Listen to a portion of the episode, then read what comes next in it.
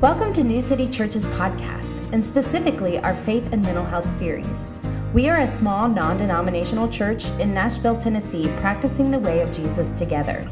For more information about who we are, what we do, and some resources for your faith, you can check us out at newcitynash.com. In this series, we will be discussing emotions, mental health, and how they intersect with our faith. We hope this conversational format will shed some light on the intricacies of what it is to be human and to live in the already, not yet tension of the kingdom of God. A quick disclaimer we are not therapists and we do not recommend that these conversations substitute as therapy.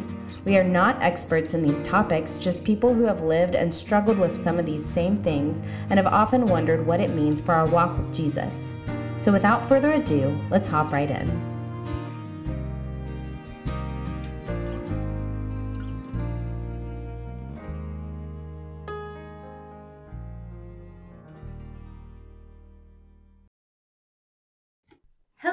And welcome to our Faith and Mental Health series at New City Church. This is Trey Hayman, and I'm Sup? Karly Butler. Sup is, I guess, what we're saying today. Um, today, we're going to dive into the concept of joy and what Scripture has to tell us about joy, and also our experiences with joy and happiness. Um, so, kind of fun today. So, we'll start out. saying crying is not fun? Not for me. I don't enjoy that. Some people do, but some Fair people enough. like that release. it does do some things for you. Yeah, I kind of avoid it at all costs, and Also fair.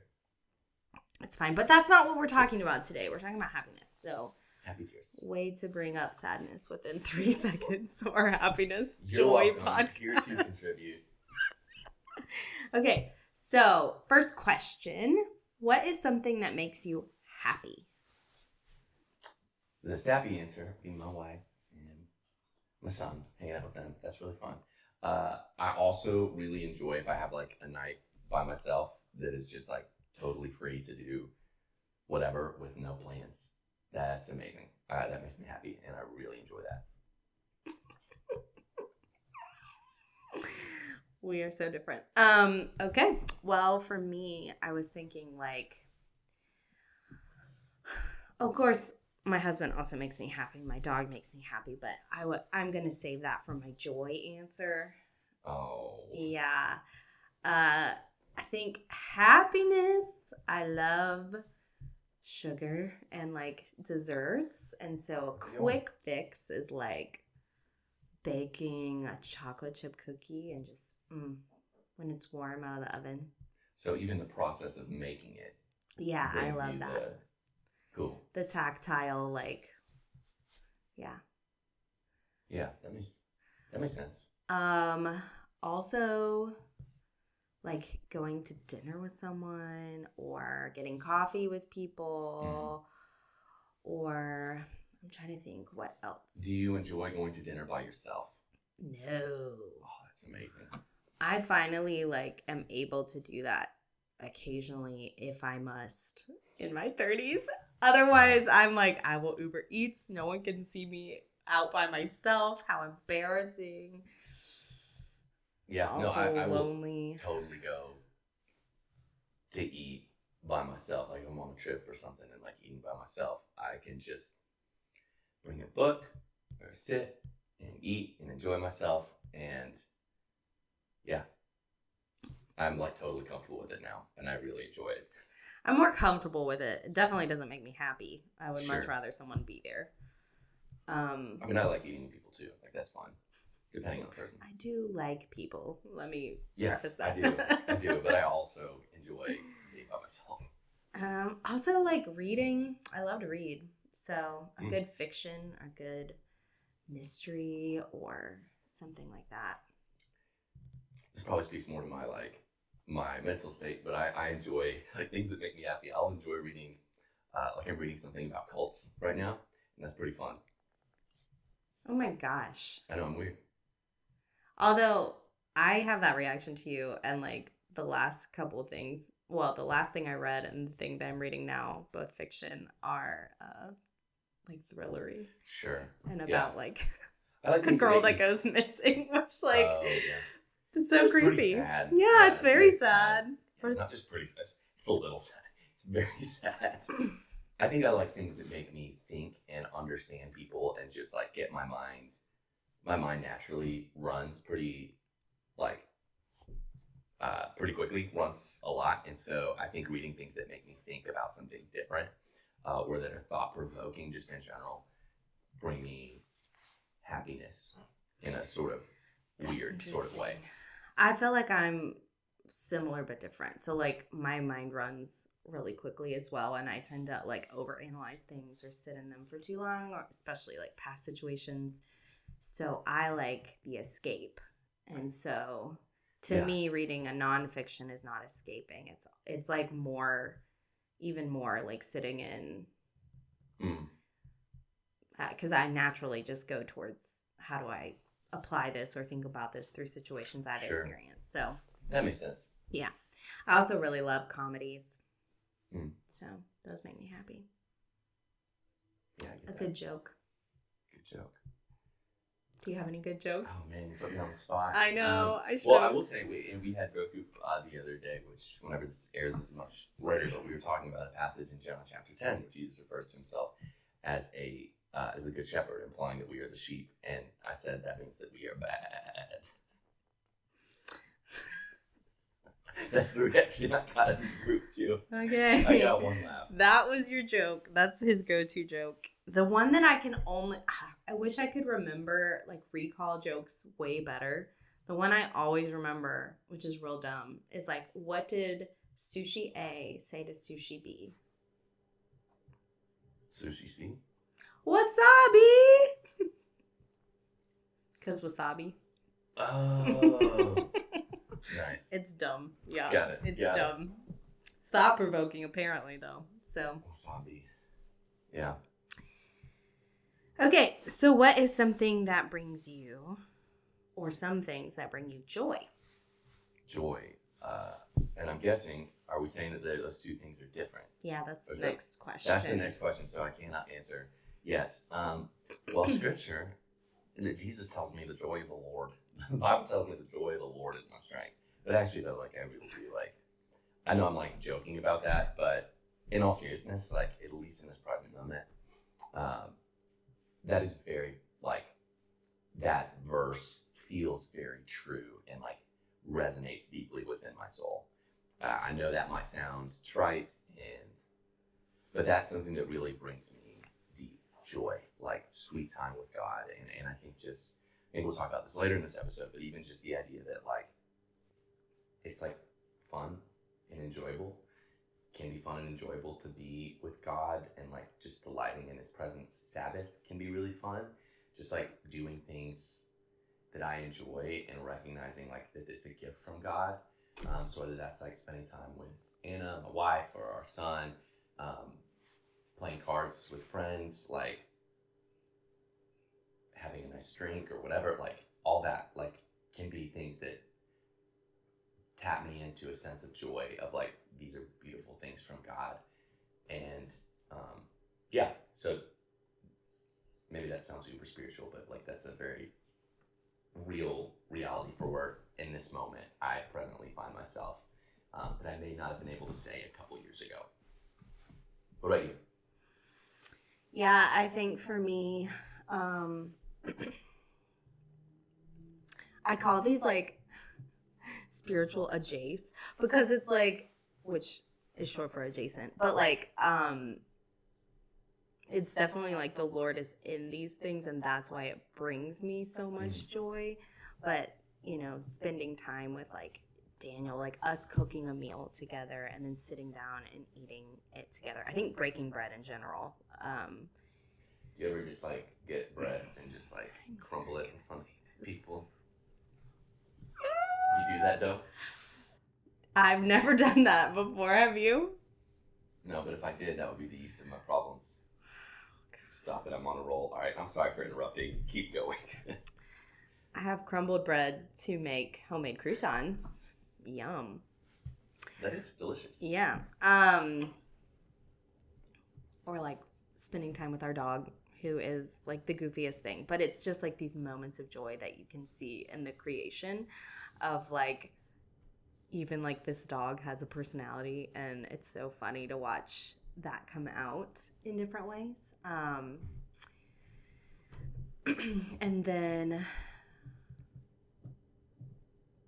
yeah, I think um singing for me is a big one. So again, just like this thing that's like deeper than the surface level act of singing a song. It's like something that connects me to something deeper. Mm. When you when you say singing, is it like anything in particular? Is it a worship song? Do you make up your own songs? Do you just sing about random things? Do you sing songs to your dog? Do you serenade your husband Daniel? Like what what? All of that describes me. All of that. Uh huh. I find myself now being a dad, I'd make up a lot of songs. Yeah. A lot of them have like uh like frozen melody to it. Or they have some other melody usually. Occasionally I make up something new. Yeah. Yeah. Archie has a couple dog uh, songs for him. That's my dog. So, um, Nice. usually those are to the tune of something else, like a musical theater song or something. Um, I won't name the song. I don't know if there's if we're allowed to do that or not. Oh, Surely we don't have to pay for. I don't know. I don't know. Um, I said frozen, but I just mean uh, icy. the cold coldness. The coldness. Um, yeah, I yeah. I make up songs. I write songs. I sing other people's songs. I will sing pop songs, worship songs. I mean, any, but any. Hardcore heavy metal songs. That's not really my genre. I believe in you. Okay. I'll uh, I'll try that later. Good, good. That and hip hop. Combine the two. Yeah, if you know me, those are not my. I'm not cool enough to be good at Mm. those. Those were my jam. Uh, hip hop still. I wasn't more like heavy metal growing up. Punk, particular, and then ventured slightly into the realm of like heavy metal, more alt rock with the occasional scream. But had some friends who were pretty heavy into screamo. So Yeah, I did too. maybe that once again speaks to my um, inner mental state at that particular time. It was a way of expressing things that I think internally I was feeling. Yeah. Also, that was very, very popular at that time. That's true. It was. A lot of my guy friends listened to that kind of stuff. Yeah, but I think this speaks to like even what makes us happy is very can be very subjective. Even though we even with this joyful question, right? Both of us started out by some statement of like it's the Lord and things that the Lord has blessed us with. Um, and our answers in some ways were pretty some similarities, but like also some pretty notable differences. And so the things that make you happy or joyful or whatever, bring you pleasure or delight, might be different than someone else and that's that can be totally okay and even good and just a way that the lord wires us and at least for me i think you know saying um, i like hanging out by myself even though as my wife would say i have a ma- major case of fomo just because i also want to be with people and enjoy that um, but coming to say like i like reading i like reading nonfiction more than i typically go towards fiction being able to label the things I like and just be like, yeah, that's it. I don't have to justify it. That's just what I enjoy. Has been, in a sense, like an act of faith and a discipline for me.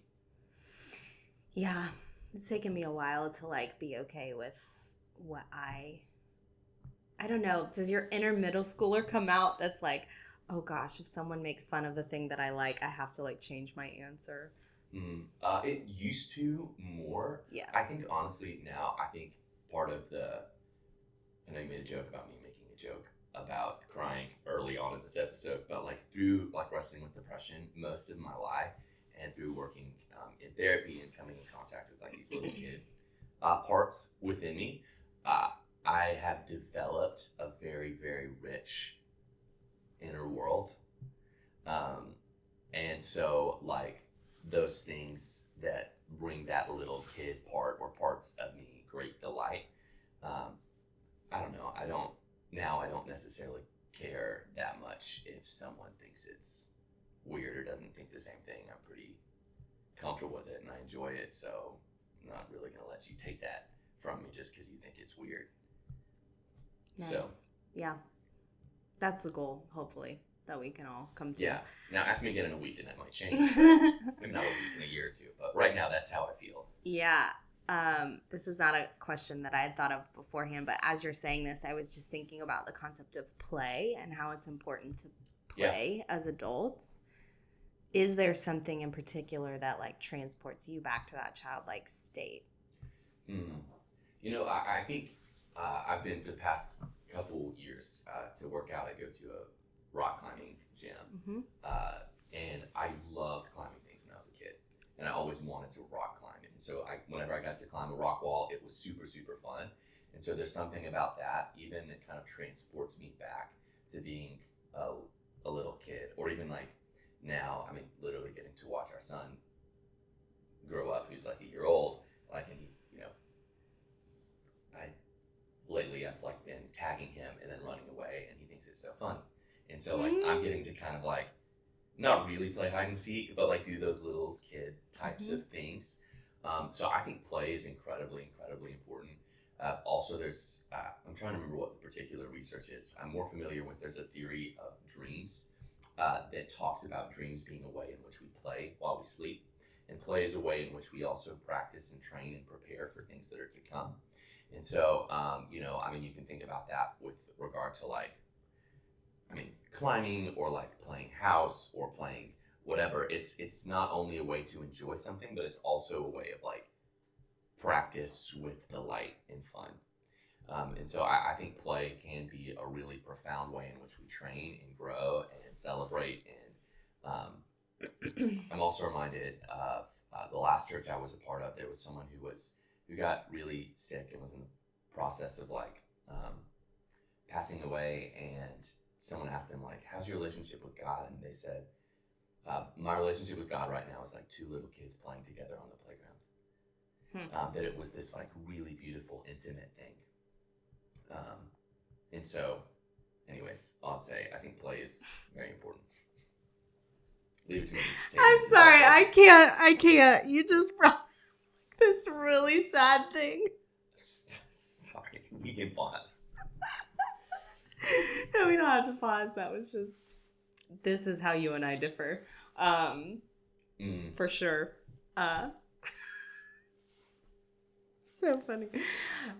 It's funny. It's not funny that this person went through this horrible thing, but or this thing that is just a part of life. But um, that that's how you talked about play. Um, Yeah, I mean that's. I mean uh, it's like this. Play has to be a place that's safe. You know, like in thinking about even imagery in the Bible about Jesus being a good shepherd um, and taking care of his sheep and resting and playing and eating and like these types of things are very vulnerable, childlike uh, needs in some ways that we have. May not think of play as that way, but um, it requires a level of safety even in the midst of like a lot of other things. And so I think just for me, at least personally, through wrestling with depression and anxiety and like other things, play at its best is like this really safe place in the midst of not separate from all of that other stuff. You can count on me to bring the sad things. Yeah. Yeah. Uh, those things have to be separate for me. Um, not, well, I'm not. We're just to move forward with uh, what I was thinking, which is as you were talking about rock climbing, I was, I don't think I'd put this together before, but I swam a lot as a kid. Like we were at the pool all the time.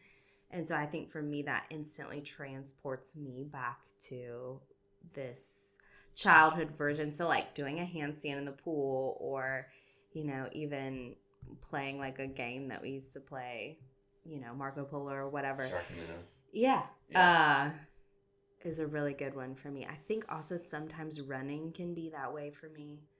Not Oh. like a let's go for a run kind of way, but like a let me chase you through the yard kind of way. Okay, yeah, all right, I can see that. 'Cause if you're about to say running, running, I'll be like, yeah, we are very different.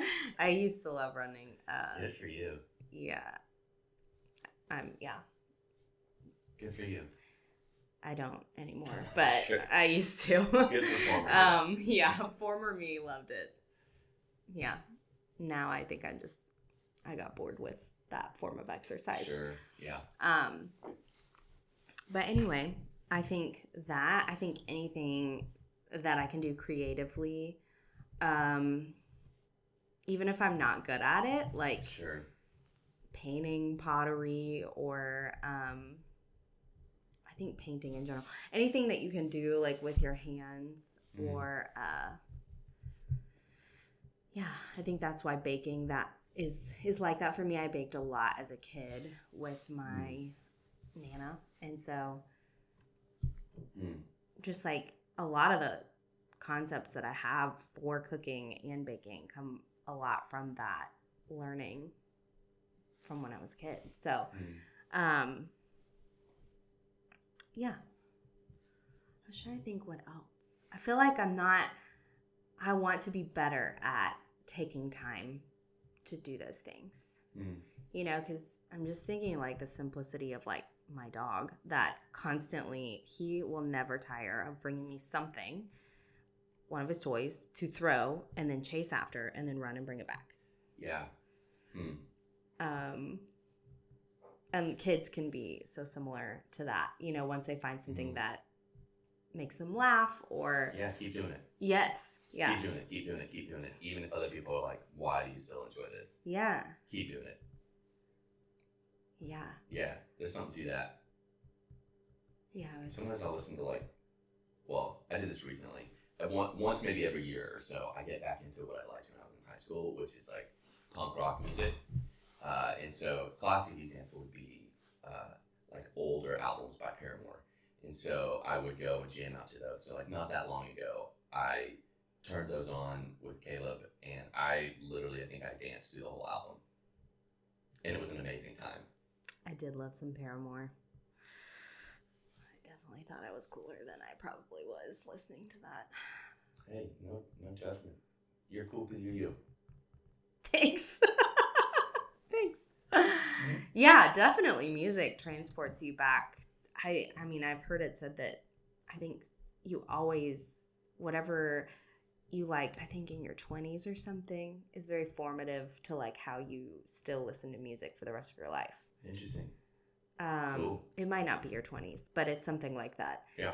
Um, but Yeah, yeah, the whole nostalgia anytime, yeah, anytime I go back and listen to, I don't know, Smash Mouth, even, or like, you Mhm. know, when you're with your friends, particularly like if you're on a wedding together or something, you always go back to those jams that you used to Yeah, everybody love. hops on the dance floor as soon as that like classic, whatever that was for your friend Uh huh. Yeah.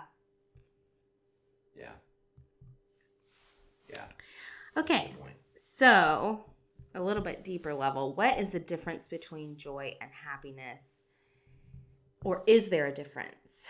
Yeah, I think it you know it depends on who you talk to. So there's some language in scripture. Uh, I'm thinking of the Sermon on the Mount, for example, if I remember correctly, uh, where Jesus you know talks about blessed is the person who, whatever, hungers and thirsts for righteousness, but there's the kingdom of heaven, or something along those lines. Uh, there are ways, if I remember correctly, to translate blessed as happy uh, is the one. So people might disagree uh, on if there's a difference between joy or happiness. A lot of people that I've heard uh, talk about joy as like an undergirding state of being, of something that you can tap into that is not necessarily dependent upon a circumstance, whereas happiness is more of like a momentary thing. Uh, and so, what some people would say is that as Christians, we're meant to be joyful. Uh, that does not always mean that we're happy, and that joy can transcend or even be in the midst of sorrow and pain and all of this other stuff. Um, whereas happiness is not bad; it can be really good and beautiful, but also is more fleeting, momentary. I don't know necessarily what I think about that. Um, because I mean, you know, we talk about you can be joyful when you're sad, and like that's true, but also sometimes you just feel sad, and I think that's okay. Um, and it depends on how you define it. Like, is joy just a feeling, or is it like a state of being? Is that different than a feeling? Um, is it joy? Is this extrinsic concept that you're tapping into the abundant, or rich, and satisfying life that Jesus offers, or an intrinsic quality that you have? anyways, Yeah, those are good questions. lots of thoughts around it because like I always felt like I could never feel it, hmm never feel joy or happiness, and so I was like, okay, well then joy is different than happiness. But then I'm like, well then, what the heck is joy? You know, like is it? Yeah. I, I don't know that I've heard an explanation for me, at least when I was really wrestling with depression, that like really resonated with what I felt. Yeah, I think for me too, you know, we've talked in previous episodes about how pre- ideas or concepts were presented to you in the church growing up, for those of us who grew up in the church. And joy is another one. You know, we talked about fear too, and how I was very confused about the concept of like fear of the Lord. And I think joy of the Lord was similar for me because people would talk about joy in a way that I just never really understood. And I think I still carry some of that confusion with me. Mm. I mean, I definitely think there's a depth to joy that is different than happiness. I think what you're kind of mentioning with like fleeting or, Sure. you know, this concept, happiness is like a, a present state almost. Like, Mm. in this moment i feel happy and usually you can point it back to a direct stimulus or a direct Sure. thing i would think but joy is more yeah i think it does have to be a more constant thing Mm. um It's a fruit of the spirit too, right? right Yeah. and it's tied to hope definitely Say more on that. I mean, for me, like joy is knowing that, you know, sometimes literally, if you're going through something really hard and you have a knowledge that it will one day pass, Mm. um, whether that be here on the earth or future, fully pass all of those feelings, um, or all of those circumstantial things that are devastating, then the hope that that that will one day pass, the hope that Mm. that Jesus will one day reconcile the whole world. I think to me is inextricably linked to joy at Mm. least Jesus' joy. Yeah, I'm reminded of um, where was it? I'm trying to remember exactly. Oh, it's in uh, John 16, uh, where Jesus is talking about this joy. Mm-hmm. Um, and he says, So you have sorrow now, but I'll see you again. Then you'll rejoice, and no one can rob you of that joy. Um, and he describes it right before as like, it will be like a woman suffering the pains of labor. When her child is born, her anguish gives way to joy because she has brought a new baby into the world. And mean, of course, that's not necessarily everyone's experience, and there's postpartum depression and all this other stuff. But I think the metaphor um, might even still work. I mean, still, it's used as a metaphor, so obviously it still works, you know? Um, that, like, even in the present moment, like what you said, that there's a hope that this, like, pain comes in the night, but joy comes in the morning. Joy is inextricably tied with, like, faith and trust. It's a fruit of the Spirit that, like, even while I presently feel pain, even while I presently feel sorrow, Mhm. I trust that God is working something in uh, within me, um, and forming me into who He's made me to be, and that He's coming back again to make all things right. And so those things can coexist at the same time. And what I love about this image is like everybody knows that like labor is painful. I obviously can't know anywhere near as much as like someone who's actually gone through it can possibly know. But it's like pretty commonly understood labor is painful. Mhm. Um, and so I think the metaphor also says that life ought to be understood as being inevitably, even inherently painful. At times bringing nausea. at times like affecting people differently. Um, but like it's a very bodily ache. Yeah, and I think, you know, in times of darkness, in times of pain, especially if it's a period of long suffering or, you know, just something that is not just going to go away in one day, um, whatever that time frame looks like, there has to be something that gets you through it. There has to be something that makes you say, I'm still going to wake up tomorrow morning uh, like Hmm. something that pushes you through and gives you resiliency and um, Mm. helps you to keep going. And so, in that way, I don't know that joy is always something that we're like feeling. Like maybe it's Sure. not a state of being necessarily, or maybe it's not a. Intrinsic. I say this gives the spirit, Yeah. but it, it says like I, I and I need to do more research on this to know if this is accurate or not. So please don't quote me on this. Yeah. Obviously, we're both still wrestling Um, with it. the joy of the Lord is my strength. Mhm. or the joy of the Lord is our strength. I can't remember the exact verse. Um, it is the Lord's joy that is our strength, not my happiness is my Mhm. strength. That I, I wonder, at least for me, even in like dark periods or whatever, like that what I tap on into and what I latch onto is I trust in the person of Jesus and I trust in the rich and satisfying life that He offers. Uh, it is something that the Holy Spirit produces within me. Yeah. So I, I, don't know. I, I think for me too, like thinking about like it might not always be a feeling, but like I hold fast to and I trust in the person of Jesus and trust that He will make all things right. Um, and He's coming back again, and He brings great joy. Yeah, I always use, I still wrestle with this verse that I think it's in James where it says, like, count it all joy, my dear brothers, Brothers, when when you. Yeah, encounter trials of various kinds. and Yes. the testing of faith produces steadfastness. Mm hmm. Yep, that would be it. Say it faster. And might be no, that was funny. Um, yeah, I, I struggle with that because it's like, what does it mean to count it joy? Count it all joy. Hmm. I almost wonder if it's like if you have the option when there's a trial that comes your way, and you have the option of counting it as something that subtracts from your life, or rather adds to something. If what the invitation is, what if actually this trial is not just a loss, but actually is an opportunity for the Lord to form something within me? Namely, it goes on to steadfastness or endurance, so that you be perfect or complete, lacking in nothing Mm-hmm. that what the Lord does in that is He taps you into a deeper sort of strength and joy to like, I don't know, almost like mental math. That's easier for me to conceptually get around. Mm-hmm.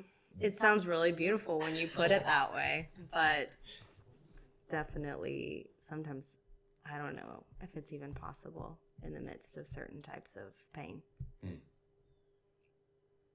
Sure. Yeah, which might even be the like, if they're saying, I, I think about this often in the scripture, if they're saying to count it all joy, that implies to me that are at least some of us, if not all of us, do not naturally count it mm-hmm. as such. You know? Yeah, definitely. Oh, definitely. And I think James is, in all honesty, one of those books that I wrestle with, at least New Testament wise, the most. Interesting. I love James. So different. But yeah, that verse used to bother me too because I'm like, how can I count this as like, yeah, I'm like, so I'm just supposed to be happy about this. which maybe that's the difference between happiness and joy too. Or even what you're saying in in somehow like almost turning it to a positive like but this will produce something in me to me Mm. like when i'm thinking about what i'm thinking about i'm like that doesn't seem worth it to me you know And maybe that's that endurance piece too that it talks about, or steadfastness, depending on your translation, that it will produce this um, endurance or steadfastness so that you be perfect and complete, lacking in nothing. Uh, I used to swim and I was a sprinter, for sure, not an endurance person. Um, I'm thinking of a friend uh, that we have recently met who likes running a lot, marathons, and like, he's done like an ultra marathon or something.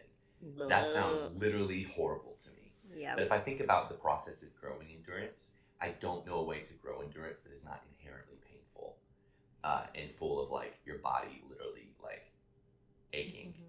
But you're doing it like I'm thinking of Hebrews chapter 12. Uh, Jesus, who for the joy set before him endured the cross, despising the, sin, the shame. Like the, the shame, the like the pain, the hurt, the sorrow are still there. Mm-hmm.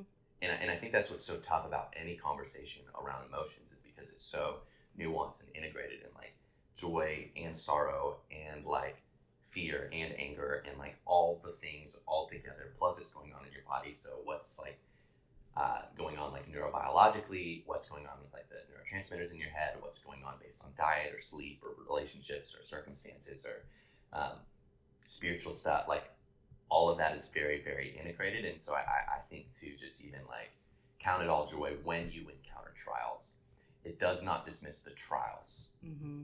and of course, there's a whole conversation on what does it mean for it to be a trial. What is a trial? Is that every pain that you experience is that a trial?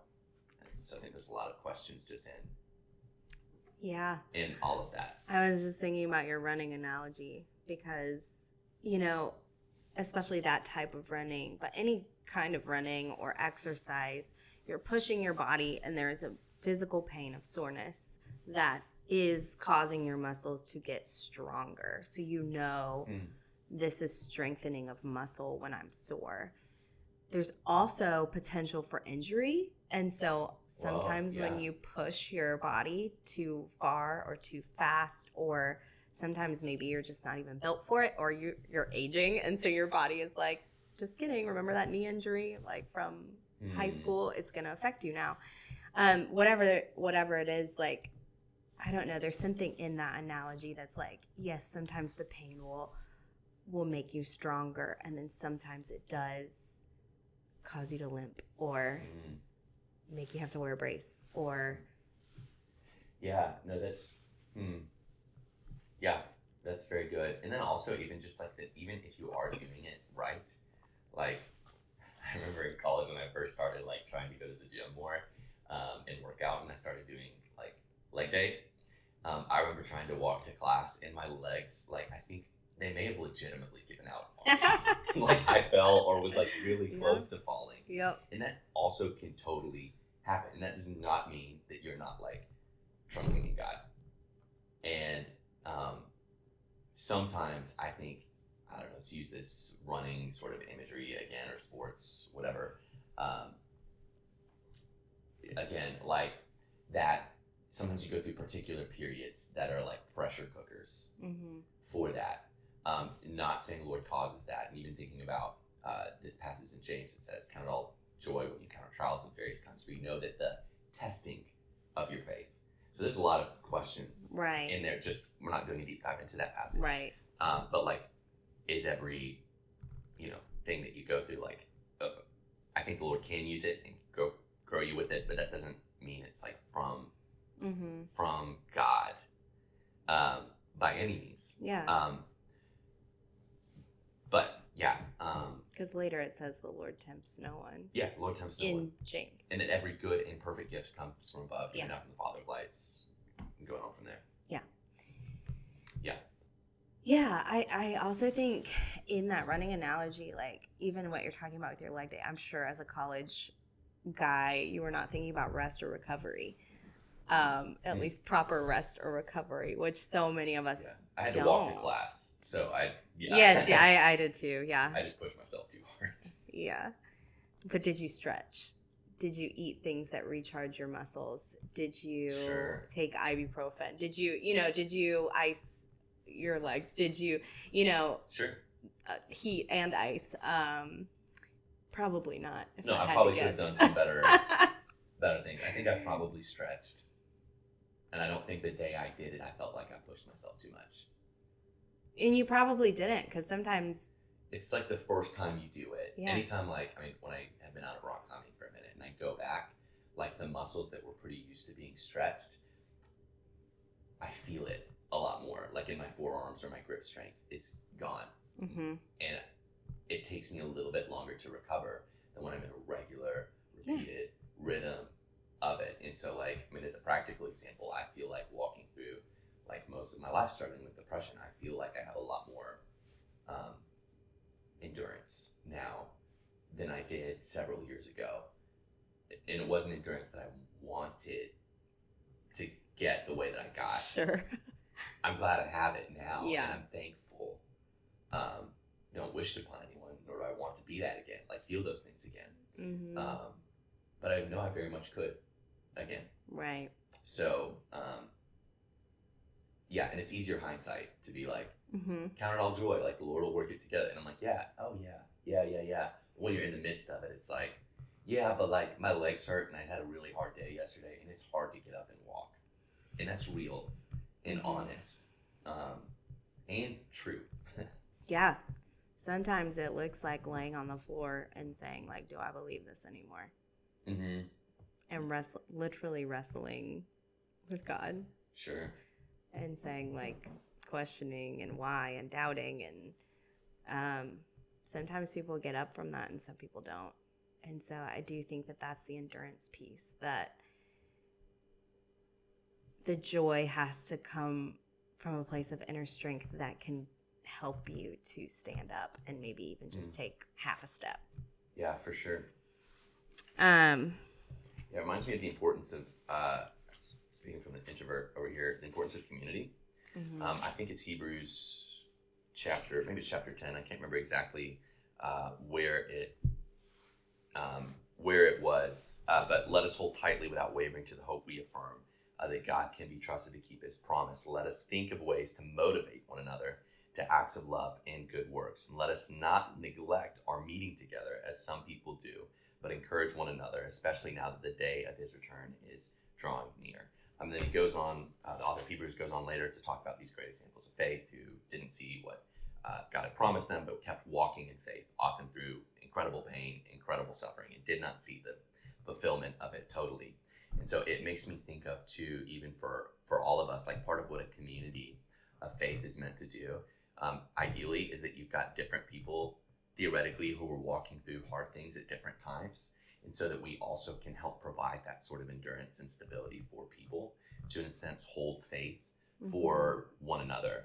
Um, now our hyper individualistic western churches um, and just western society doesn't necessarily know totally how to do that and i'm still figuring out what does that um, look like but I, I think we talk about this sometimes with church right? When we sing we sing to each other not just to god. We're holding faith and space for one another we rejoice with those who rejoice and weep with those who weep and um, yeah, so I think too with endurance and when people are on the floor and crying, like we need to have space in our communities where people can like can do that, um, and we can help walk with each other in that time.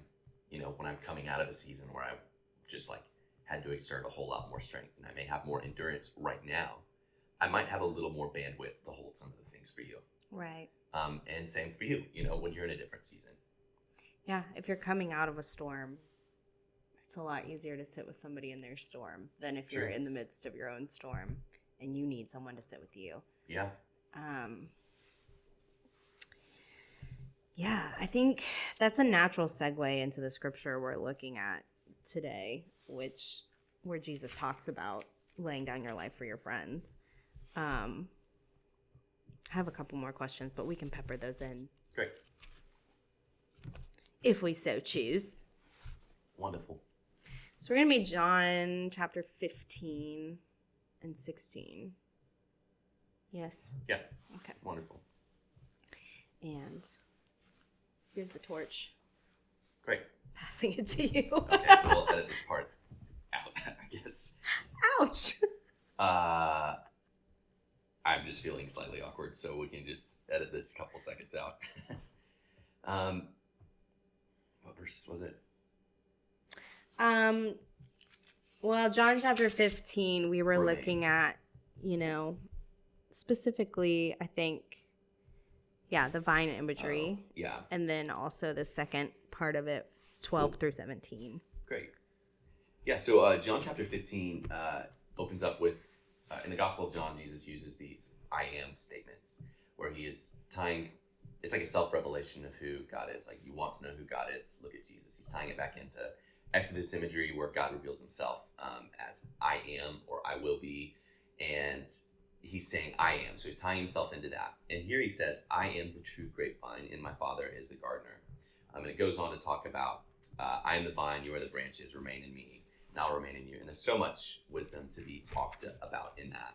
Um, one fascinating thing, I was talking to somebody a while back uh, who lived in Greece, and the New Testament, uh, like this was written in Koine Greek, and the word that's used for remain or abide is a word, if I remember it correctly, meno, which people in Greece, according to my friend, would say that is a way to say where they live. Still, like I meno in Athens, it's where I live, and so to remain in in Christ is saying like I live, I dwell, no matter where I go. Um, think of Psalm 23 language. I will dwell in the house of the Lord forever. And so, going on into that, Jesus uh, later on in the chapter talks about, I have loved you as the Father has loved me. This is uh, verse 9 Remain in my love. When you obey my commandments, you remain in my love, just as I obey my Father's commandments and remain in his love. In other words, uh, if you want to talk about dwelling or abiding in the presence of God, that implies or means that you are doing the things that he says. You spend time with him, but it affects the way that you live. Uh, and then he says, I have told you these things so that you will be filled with my joy. Yes, your joy will overflow. This is my commandment. Love each other in the same way I have loved you. There is no greater love than to lay one's life down for one's friends, or to lay down one's life for one's friends. And you are my friends if you do what I command. It goes on to say that you're my friends. Um, and there's, I mean, obviously so much that we could unpack uh, in that, but there's this parallel uh, between if you want to tap into the joy that God offers of like abiding in His presence, being with Jesus, uh, becoming like Him, and uh, doing what Jesus did to obey His commandments. And I, I think sometimes, I mean, at least for me, uh, growing up, I think my perception was that doing a lot of the things that God commanded was not enjoyable. It was this like do what God commanded and it's kind of going to be awful because you don't want to do it. Like that was kind of the undergirding like Mm-hmm. um, assumption. But what Jesus portrays here is like you want to tap into this deep joy, do what I say to do. You know, uh, to go back to that um, imagery we were using before of like uh, running or like an athlete or whatever. Not that this is the metaphor Jesus is using here, but like a good coach will even instruct you and tell you, hey, do these things so that you can get better. And sometimes you're like, no, Mm-hmm. like that sounds odd. What in the world does this drill have to do with me becoming who I'm like who I want to be, performing how I want to perform, whatever. Um, and Jesus is saying here the things that I've said to you to do, to implement into your life, uh, to love your neighbor, to pray for those who persecute you. These things are actually meant for your good. Um, and do these things, and even later it talks about the world hating you. Even then, um, like your joy will overflow like not just a little bit, but like will pour out of you. And that's pretty powerful. Yeah, I I mean, we're also reading through the Bible in 2 years at our church and Mhm. so we're right now reading a lot about David's story in the Old Testament and um also kind of reading in John. So it's like paralleling almost for me Yeah. this life that you know we get a lot of stories about david and who he was and a lot of the psalms that david writes will say things like i delight in the law of the lord Mhm. and so this idea that you know for even as you're saying that it's so relatable to think like these laws must have been terrible or like even now like what god asks me to do is like terrible and not fun and it's a lot of do's and don'ts but it's really like for David, who lived in the midst of this law, he delighted in it. So, what does that mean? And then for us, like to Mm. delight in the Lord and to delight, you know, we know the Lord delights in us as his children. Mhm. And so, um, yeah, there's something in that, I think, too, because, I mean, even Jesus is talking here about his commandment, which is that you love one another as I've loved you. And so his command is to love. Yeah. Which, how does he describe love, right? It's laying down one's life for one's friends. Self sacrificial. Self sacrificial, right? Yeah. Not like love so that they give you Yeah. all this. Love by giving of yourself. And that's how you find joy. Yeah. I think that's why I thought it was a natural segue from what you were talking about with friendship because it's like, do we do this? Like, what does a Mm. friendship like that actually look like? And have I seen that fully. Yeah, especially where both parties Right. are like giving and loving with that mentality, and we're humans, right? So like, I imagine there's different seasons where different people take on sort of Sure. uh, have more to give, right? Yeah, we fail Um, at that. Sure. But yeah, I mean, I, I think I don't know. I think about this with Nashville too, and it's probably true in a lot of places. Uh, but we live in such an individualistic society, and then even in Nashville and other places, it's such a such a networking society. Mm. Uh, and I, I know when I went to uh, Belmont University, I had friends who were in you know music industry or seeking to become uh, musicians, songwriters, whatever. And that was something that sometimes they would struggle with. It's like, what is even the balance with networking, which can be good, but networking can be uh, more so about knowing people for what they can do for you, Mm-hmm. um, making connections for what they might offer you. Whereas self-sacrificial love, like Jesus is talking about here, seems to be more not about what they offer you at all. Love them as I have loved you, Yeah. and for God so loved the world, not because they offered him a lot. We bring him delight, but like, yeah, it's very different. And I think our it's it's nice in theory, but hard in practice to live that out. Like, what does it look like for me to love my friend, or even like even my wife, or whatever? Like, not just for what they offer, but fully, just because they are made in the image of God and God deeply loves them, and to lay down my life. Um, which Jesus obviously like literally laid down his life, but most of us that probably won't be the case. But what does it look like to lay down my preferences, my wants, my desires, my uh, my opinions, even for the sake of the flourishing of another person. And Jesus doesn't just say for your singular friend, for your friends. Yeah. Yeah, which I mean, we're kind of at least you and I are kind of steeped in this like communal idea sure. and what that means for the church, but I say steeped, not that we're great at it, but that we're learning about it, right? And Yeah, so yeah, um it is really hard to imagine what that kind of love and what that kind of friendship looked like even then when it was a life or death situation Mm, for most of them. Um, really, a lot of scripture, it's life or death, right? We see like even David and Jonathan's relationship tested by um, Jonathan's dad's sure. ill will towards David. And so um, I do think a lot of it, though, is this idea of simple living. And so I do, I really Mm. do think that it's really hard to be that way when we live in a comparison world.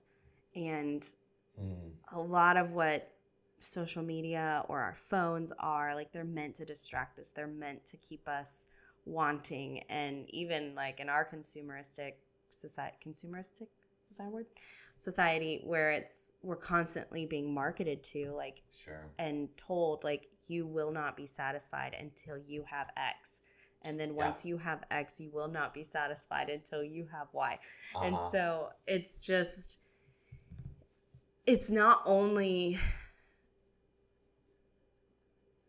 countercultural i don't know it's it seems even more countercultural now yeah, yeah, yeah. It's very counterformative Yeah. to like that we've been, you know, we talk often about how we've been formed and shaped by really everything the culture that we're around, the people we're around, the books we read, the TV shows, the movies, the mall, the Amazons, all of that that Mhm. portrays a certain message, right? That is very individual, individual oriented mm-hmm. and consumeristic and all of this stuff. And so we read this, uh, and this is even, I feel like, seems harder for us because we have been formed in the opposite direction. And so it's more about what I get than about giving. Mm-hmm. Um, ironically, it's giving actually starts with the recognition that you've been given to greatly by God. Mm-hmm. Um, but yeah, it's uh, it's counterformative. So we don't start on like a neutral playing field. So we have to move from this like it's just about getting primarily, even our relationship with God. You know, which is you know true things like you pray and you get to spend eternity. Pray this prayer, you get to spend eternity with God. Whatever. Uh, you know, you trust in the Lord with all your heart. Um, you get the fruit of the Spirit if you walk in His ways. Uh, follow Him, and you can find more peace and joy. You know, and comfort in the sorrow. You know, all this stuff is all tends to be very like individual heavy, and so and about what I get. And so this is saying actually how you tap into this joy is through obeying Him, following Him, and also through laying down your life for one's friends. It was communal. And so we're not starting in neutral, we're starting over here on one side. And God is inviting us to be really trained and formed and shaped and move into the other direction. And so I think the tension is like, how do we live here in the like, I know this is what we're meant to do, but I'm not there yet. And on the flip side, like, or related to that, also having grace for yourself to know that you're starting over here. Don't expect that you're going to be, you know, fully communal next week. Um, but it will take, going back to the working out imagery, it will take getting your legs sore and like working it out to be able to do that. And especially when you start like trying to embody it and not and not everybody that you're trying to embody this like laying down your life to is going to do the same thing back. And that was Jesus, right? Like lay down his life for the sake of the world. And not everybody responded Yeah. to it in like a yes, I'll follow you way. I'm about to say something really bold. Okay, do it. It feels bold to me. Other people might be like, that's it. But I don't, we cannot have this until we lay this down. Ooh. And for those listening, lay the phone down. Yeah. Oh, right. You can't see it if you're listening. Yeah. Duh. Yeah. We You can picture it in cannot have what Jesus is talking about here unless we lay our phones down. Ooh. Explain what you mean. I mean, how many times have you been at a lunch with somebody and either you get a phone notification or you get something on your watch or they do? Sure. You stop to text, you stop to quickly like you are you cannot be fully engaged with someone when you're also communicating with someone else that's not even there Hmm. And that's not even to say all of the social media or like how many times have you been in a room and one person picks up their phone and so everyone else does and you're all sitting on your phone staring at the screen? Like i can i can point to like even in my family alone like i have a ton of cousins on my mom's side. And so like whenever our families got together when we were younger we didn't have smartphones. And so Hmm. we were, you know, literally it was just about being in each other's company, whether that, you know, there were obviously like fights and joys and all of the things. But like now it is such that every single person in the room has a phone. And so it's Yeah. like one person is on their phone and then everybody's on their phone and you sit in silence. And so it's like this thing that you've come together to do. You've literally traveled for Sure. and this is just this one example, but it happens constantly. Yeah. Everybody is on their phone. How can you how can you feel present? How can you feel engaged? How can you feel connected when parts of you are completely disconnected? Yeah, it's this illusion of connection. And this is so much tied with joy and happiness.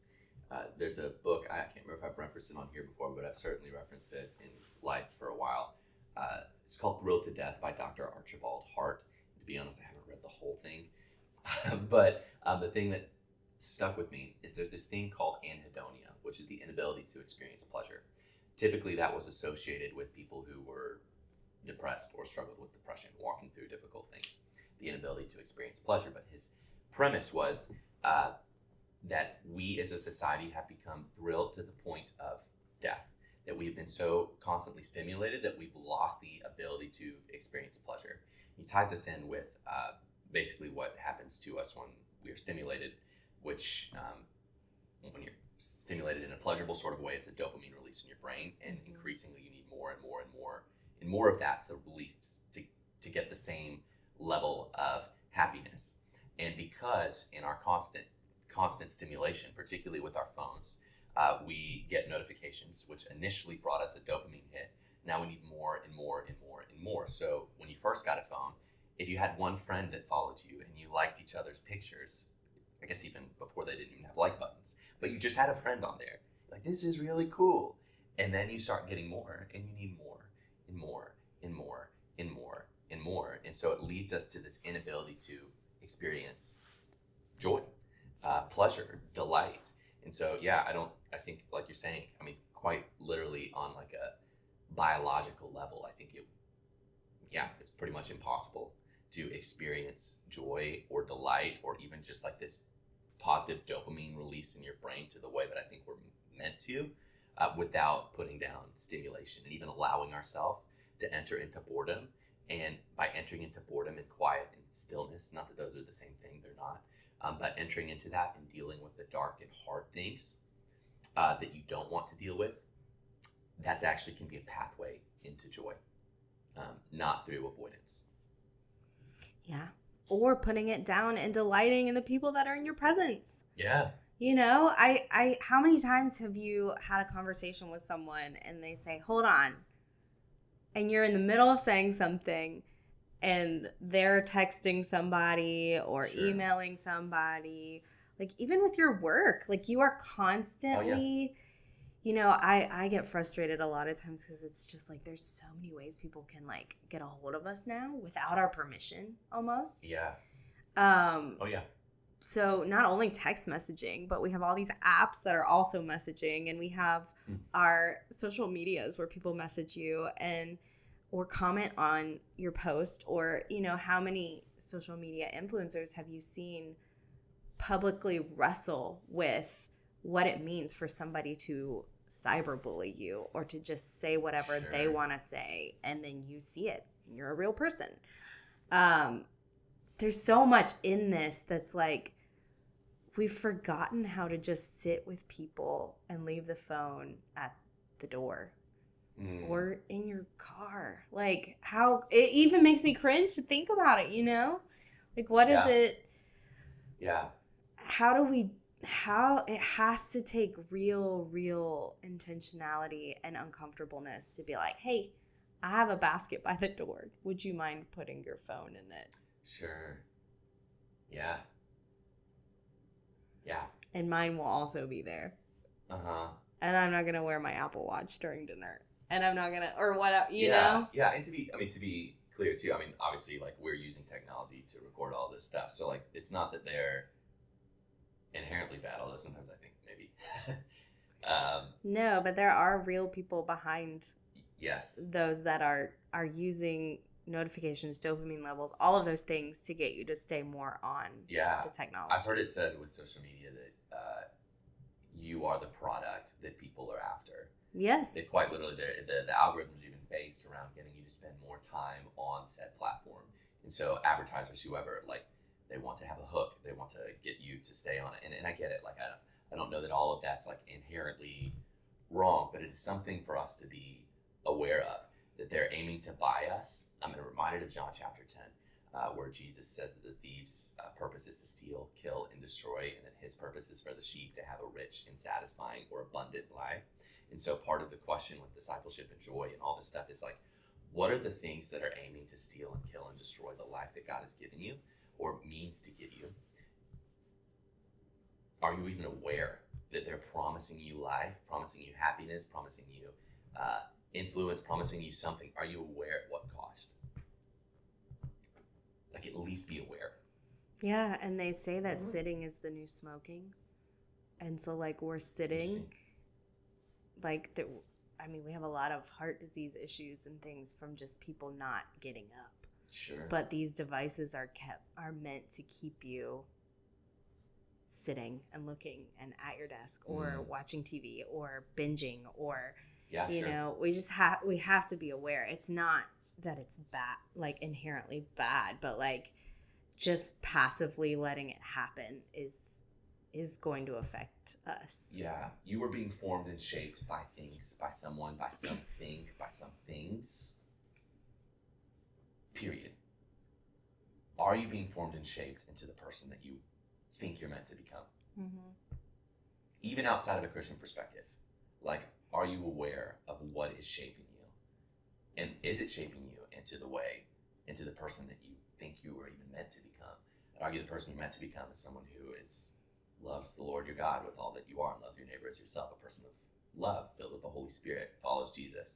Um, and Jesus here makes a promise if you follow him, you will find a rich and satisfying life.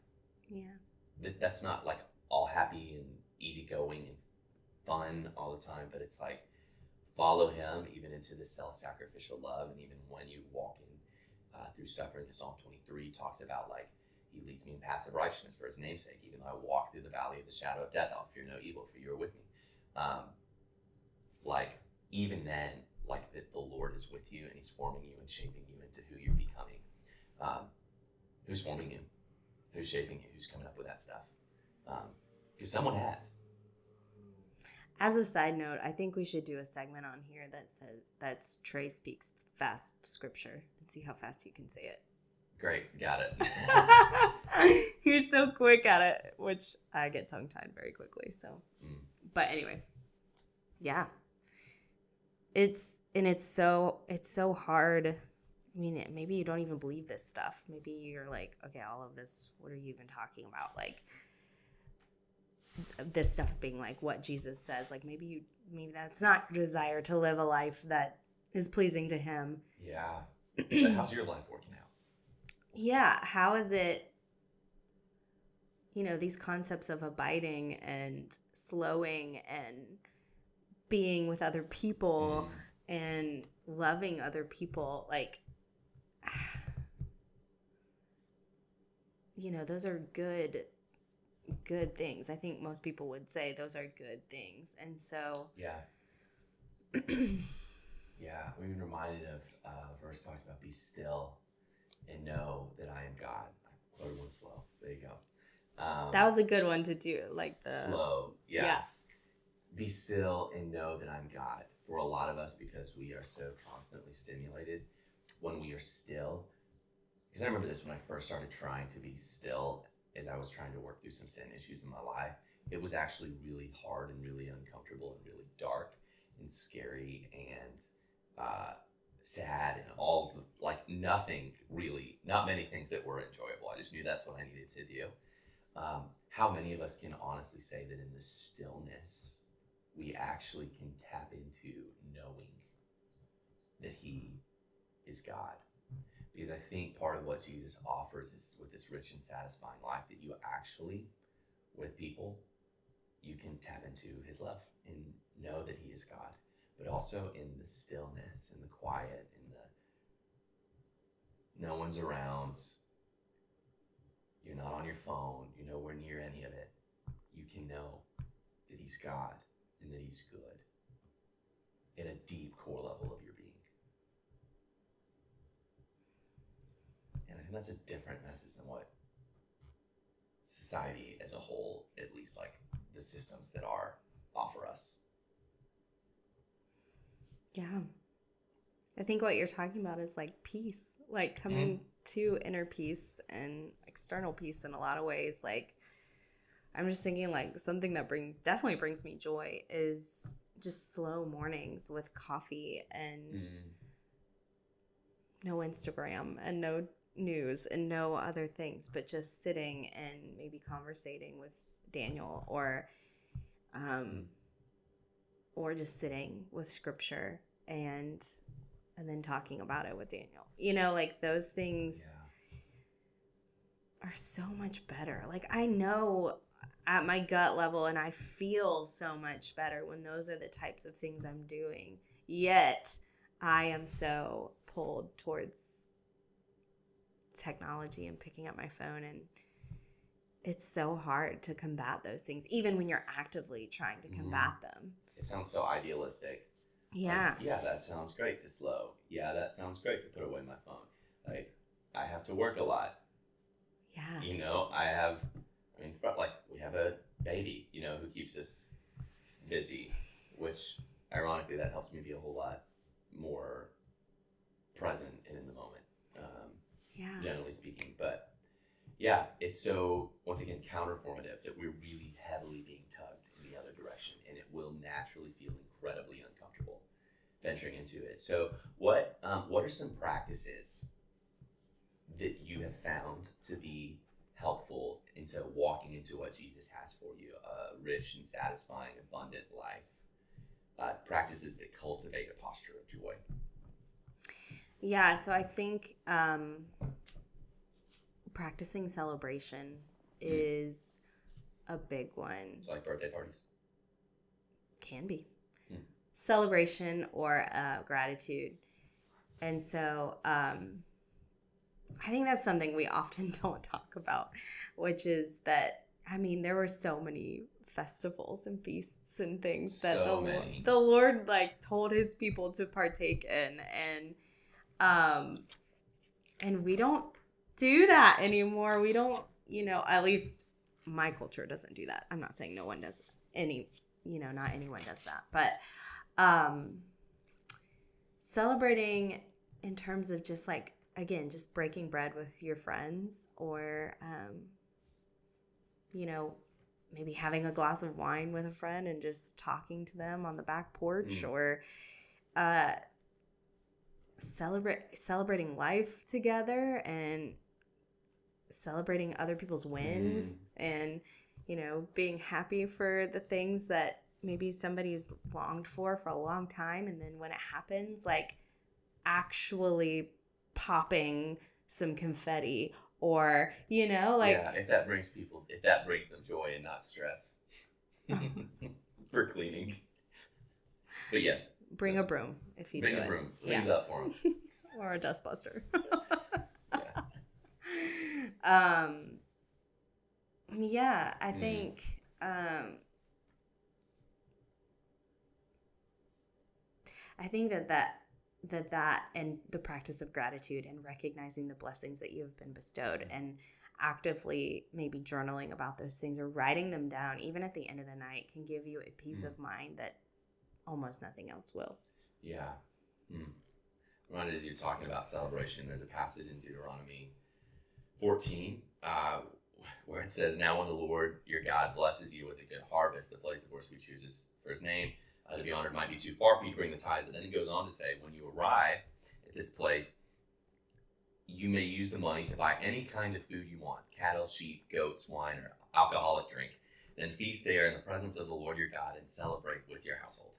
Like, celebrating is like, I mean, literally right there. I mean, some of that might make some of y'all uncomfortable hearing that this is also in, in scripture. Um, you know, I mean, for some things you can be overly indulgent, but there's also a sense in which like feasting in the presence of the Lord is like just full of delight. And I'm reminded of a story um, in the Gospels, I think in, in maybe John chapter 2, uh, where Jesus turns water into wine not at the beginning of the party, but turns it into the best wine at the end of the party, and they make a deal about it because normally you don't bring out the best wine at the beginning or at the end, so you bring it out at the beginning. Uh, my working theory is because people won't notice uh, if you bring out the good wine uh, later on, but Jesus like kept the party going, celebration, um, and, and I think for me, like that practice is so helpful. Uh, celebrating other people, and then also realizing like it's good to just like celebrate small things to en- enjoy things. Like if you like having a dance party like randomly having a dance party with friends with your spouse by yourself with your dog like whatever you know whatever the thing is do those things that bring you delight i think so much of uh, my understanding of, of god has been shaped through like depression and anxiety and other stuff and then also a narrative that was like surrender everything to god and like want god more than you want any of this other stuff which is true uh, but I think for me, it was a harder time to realize like God does actually like want us to celebrate and like delight and have fun with friends. Like, and that's actually really, really beautiful and good. Um, and so, for those of you that might struggle with depression or anxiety too, like, think of what are some of those things that may have used to bring you delight or enjoyment. Maybe it's different now like do some of those things. As long as they're not like you know sinning or something but like do some of those things as an act of worship. Like sabbath is another practice for me that is like aimed about the lighting in the presence of the lord um, which isn't just reading my bible and praying. It's like doing things that are fun and enjoyable practices of gratitude um, anytime that you feel bad like saying a couple of things you're thankful for. I did that for a while and I still felt really bad, but I certainly saw the things as being really uh, delight bringing. Yeah, it's not necessarily to fix it. It's just to say, like, also this. Like, can I hold Mm, That's both? Yeah. And you know, I think about my a period of long suffering that I had and grieving and somebody wise told me like you are going to have to make yourself go do things that are fun. Yeah. Isn't it weird that we have to be told that? But I get it. Like Not really. And I mean it is, but not when you go through something like that. I Yes, mean, yeah, because it's all point. consuming and it's you have to do something that also allows you to experience the goodness of life and Mm. the joy of life. Um, so, I mean, that's different for everybody what that might look like. sure. Um, yeah. But sometimes, even if you don't feel like, I mean, you might not, you might get there and feel like, I don't really want to be here, but you still do it because it, Yeah. Can you can you explain how that's different from like just putting on a mask? Or like a face. So I, I'm I'm asking like I'm asking for younger me who was like uh, really depressed and going into a room where everybody's celebrating and like trying to be happy. oh, Can you explain like how does that look different for you? yeah, I don't know that I would have wanted to walk into a party at that point, but if I went to a fancy dinner with just my husband and I and we just Mhm. enjoyed the food, uh, That's helpful. So like it can look different. yeah, That's helpful. Or maybe it is like, I'm just gonna go, you know, we're gonna plan a trip to Disney World if that's fun for you, or go to a theme park for the day, or uh, maybe it is, um, you know, doing a high ropes course. I don't know what the Whatever thing your is. thing Yeah. that's helpful. Yeah, it's not like I'm gonna go pretend. Like you definitely don't want to put yourself in a position where you feel like you have to be something for someone else. It's Uh, the practice is for you, not for mm, the benefit of others in that circumstance. Sure. So, yeah, that's um, helpful. yeah. So maybe the fun thing is just I'm gonna go walk around at the farmers market and I am Yeah. gonna get the donut that I love there. I will hear things like, and I think I've said things before, like that you act yourself into a way of feeling. Mm. Uh, which part of me still is like, there's some truth in that. But the flip side is also like, yeah, I mean, there's like some stuff like when you smile a lot, like it does some things for you. Uh, but the flip side, the flip side is like that also doesn't necessarily fix your problem. Like when I was like saying three things I was grateful for all the time, like that didn't change the fact that I still was like depressed and like Mhm. having panic attacks. But I certainly I love like Jesus, and so I was like super thankful for like I was like these are a gift from God. Like this is amazing. Um and, and so I think perhaps like the, what even you're getting at is just like if you are really in a dark place, allow yourself in the midst of the dark place also to feel joy or Mhm. happiness or pleasure or delight. Don't beat yourself up about it if you do the thing and it doesn't happen. It's a practice, meaning it's not perfect. Right. Um, that you're growing into it, and the things that you used to like, especially with depression, often is associated with like like a lack of energy, and it's like really hard to just get out of bed and do anything. Mm-hmm. Um, and things that used to sound fun don't sound fun anymore. Mm-hmm. Um, but yeah, like allow yourself to be happy, which also means that you have to allow yourself to be sad too, um, and to allow those things to even coexist. And if you feel happy in a really dark time, you're like, I shouldn't feel happy. It's okay. Like allow it to allow it to come. Mm-hmm. Because you can't you can't sit in it constantly. You can't sit in pain and sadness constantly either on the flip side of Yeah, that Yeah, it's thing. very yeah, it's not fun for sure. Seriously. yeah. And so if the only way you can somewhat break that is I'm gonna get Mhm. up and play a song that I know I love. That's a win, you know? Yeah. Or hang out, like you said, with somebody that knows you, Yeah. knows what you're walking through, or even just walking through it with you Uh-huh. um, on a very personal level. Like, you don't have to put on a face. They know. They're with you. Yeah. Maybe it's going to a comedy show and just laughing at something dumb for a while. Yeah. I, I had a friend that sent me dark memes when I was really struggling, and for some reason, I don't know if I find them super funny now or if I would recommend them. I don't remember well enough to know, but like they were one of the few things that could make me laugh at that time. Mm-hmm.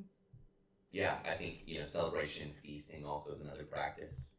Um, uh, you know, diet does play a lot into how you're feeling in your body and all this stuff, but like also like if food is something that makes you happy and you're really really wrestling with depression or anxiety, it's not bad to like, is my opinion, to go get like a cheeseburger and fries and a milkshake if that like makes you feel happy Mm, sometimes. You know what I mean? sounds delicious. Like sometimes I just needed that. I Yeah. tried to do like a strict diet thing when I was in the midst of really bad depression, and it was hard. But I think what I didn't realize it was hard because I was really depressed, and food was one of the few things that was like, oh man, this is great. I mean, if you couldn't tell by me saying, I was like, Jesus are from God. Like, I yeah, I get that. I mean, when you are operating out of a place of scarcity, restricting yourself from something further is probably can be more harmful than yeah, depending on what it is. Yeah, Some things are bad. sure. Like don't go and drink like a ton and get drunk. You know, like if you're sad. Like, yeah, you we're not talking about substance abuse, but um, Fair enough. but it might not be the time to do Whole 30. You know, it might not be the time Yeah. to do. Oh, is that what That's you did? exactly oh my I gosh, did. I didn't mean it as in like you. No, I mean I think you're you're right. yeah, it Yeah. might not be the time. For me. Yeah, even to to practice fasting. I mean, there are there's seasons for things. fast from social media. You know, like Yeah, I mean, yeah, and know yourself. And this, you know, where holistic care is important and knowing yourself, and like maybe it is your diet, and you need to change it, and that will help. Um, right. th- this that's why celebration and feasting and like gratitude these are all like kind of flexible practices that can manifest differently for each Right. person even as we talked about before like the things that bring us delight would be different. Yeah. um, there's some overlap. Um, and that's okay. So right. be okay with if you're sad or also some of y'all like aka me. Like be okay if something like makes you happy. Hmm or brings you joy. It's not simple Right. Yeah, you don't want it to be like I mean a lot of people have things with food that like it might actually cause self-hatred to like sure maybe in the that's a good point. moment it will feel good to eat a cheeseburger and then you're to like really hate yourself for forever. Um yeah or the rest of the day or whatever. That's maybe not healthy in that situation. So you you do have to know for yourself like what will be a healthy outlet. yeah which takes self-awareness and yeah um yeah it's the tension of like you don't want to just chase happiness it's like the thing that's your end all be all because if you're constantly chasing it you will never find it or it'll be constantly fleeting. And you'll have for moments and then you'll be perpetually disappointed. Uh, but also on the flip side you do have to like because you don't have to. It's good for you to allow yourself to like feel happy and have practices of celebration um, where you can like say like the psalmist says in psalm 23 that uh, surely goodness and mercy will follow me all the days of my life and i will dwell in the house of the lord forever. And he says that right after talking about uh, the lord preparing a table for him in the presence of his enemies and uh, walking in the valley of the shadow of death. Like all those things can and do coexist Just bringing it back full circle, I have to stop myself from just singing when you say certain things that remind me of songs. So, So, surely goodness and mercy will follow me. it's very country of you. Yeah, that was a country version of it, but Nice. I don't know why I chose to sing it that way. But these are the type that, of things that, that my. brings you to life. You know, It would break a lot. It would make a lot more interruptions in our in our conversation. So I'm not gonna do that. that's fair. That's fair. Also, I don't know the co- copyright infringements for some things. That's true. That's true. We don't want to pay for anything. we don't want to pay for five anything. listeners that might report us. Yeah. Just fair kidding. enough. Um, Um, yeah. Fair enough. Um, well, okay. Do you have any lasting thoughts, or actually, What is one thing you could do today to practice joy or to celebrate? Um, that's a great question. Thank you. Really wonderful question. Um, I think uh, for me, either having uh, a beer or a glass of wine sounds really nice today. All right. So, yeah, that sounds really delightful. Okay. Love it. Yeah. What about you? Hmm. I asked this question and had no answer in mind, so there you go. But um I think spending time, so we just moved in our new house and getting some more things settled and dreaming about different rooms and what I want sounds really fun and celebratory for like the space that we have been gifted. Yeah, that's wonderful. Wonderful. Hey, well, uh, thank y'all for tuning in for another episode of our Faith and Mental Health series. Uh, we hope this was helpful. If you have any questions about faith and mental health, feel free to uh, email us or DM us on social media. And who knows, your question could spark a podcast, which would be pretty cool. But hope and pray you have a wonderful day and that you do something that sounds fun today And celebratory. And celebratory. Amen. Bye guys.